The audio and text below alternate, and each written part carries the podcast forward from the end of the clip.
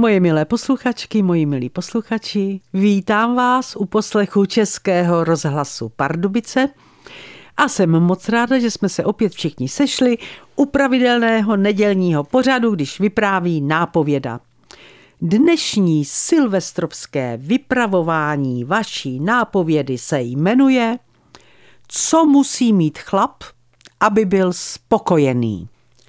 Moje facebooková přítelkyně Sabina Dagmar Vítovcová z Plzně reagovala na moje nedávné nedělní vypravování Jak přežít v manželství velmi otevřeně.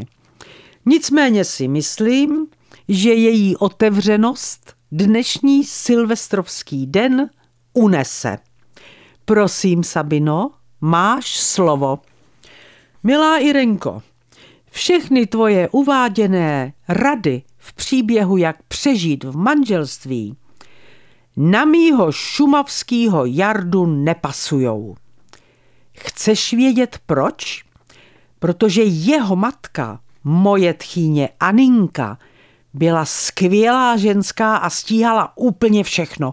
A když říkám všechno, tak to znamená opravdu všechno. Práci i zábavu, podnikové výlety autobusem se Šumavanem po vlastech českých i nákupy po příhraničí země německé. Ani měla navařeno, napečeno, vypráno i vyžehleno a vytřenou podlahu v celém baráku za jeden den. Hostila každý pátek večer tak deset dvanáct sousedek, mě mezi nimi. V neděli odpoledne sedla ke stroji a ušila všechno, co nám slíbila. Nebo vzala jehlice a upletla také všechno, co nám slíbila. Dbala na sebe, chodila pěkně upravená a v moderním stylu. Aby se nenudila, měla ve chlévě krávu, občas i s teletem, taky prase. Těm dobytčatům se s křikem proplétaly pod kopyty bláznivé slepice a v úhledné králíkárně se králíci cpali na mřížku a čekali svůj denní příděl. Husy a kachny také čekali, ale stranou. Ty by pod prasetem neprosvištily tak hladce jako zabahněná slepice. No a u boudy byl uvázaný na řetězu pes velikostí medvěda. Tahle hovátka měla Aninka také na starosti. Ti všichni museli dostat dřív než hospodáři. A zeleninová zahrada? Na tu Aninka spěchala dřív než se setmí. A teď si představte, že od takové matky jsem já dostala muže. A co čert nechtěl? Jaroslav si svůj vstup do života v manželství představoval jako ráj na zemi. A to tak, že o něj bude dál dokonale pečováno jako u maminky a navíc bude jeho blažený stav okořeněn sexem. Po pár měsících manželství jsem začala chodit s protaženým ksichtem.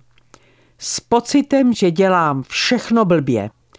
Za manželskou povinnost jsem já, husa osmnáctiletá, pokládala čistou domácnost. A tehdy jsem potkala anděla v podobě starší kolegyně Mařenky, která, když viděla, jak se trápím, na mě vyrukovala s jednoduchou radou. Víš, kočičko, aby chlap byl spokojený, musí mít plnej žaludek a prázdnej pytlík. Proklínala jsem se, jaká jsem byla husa, protože u nás to bylo obráceně. Tak jsem to ze dne na den obrátila a bylo to přesně ono a pak už jsem nikdy nic obracet nemusela.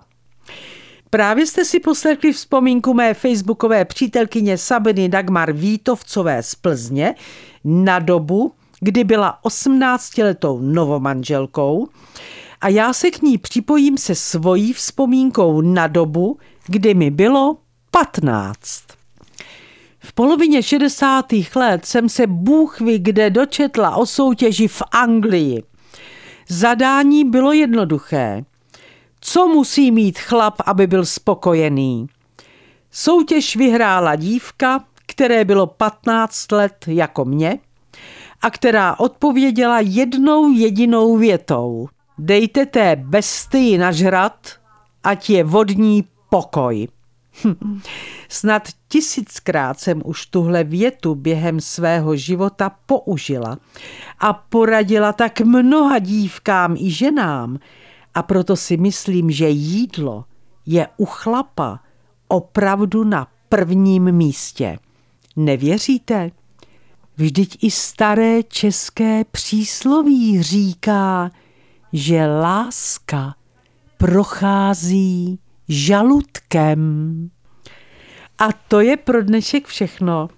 Moje milé posluchačky, moji milí posluchači, přeju vám všem takový Silvestr, na který budete vzpomínat nejenom celý příští rok, ale nezapomenete na něj nikdy, protože to bude nejkrásnější Silvestr vašeho života. A stejně krásný vám přeju i celý nový rok zítřkem počínaje. Opatrujte se a nezapomeňte za týden v neděli zase poslouchat vaší nápovědu. Vše dobré vám přeje vaše Irena Fuchsová.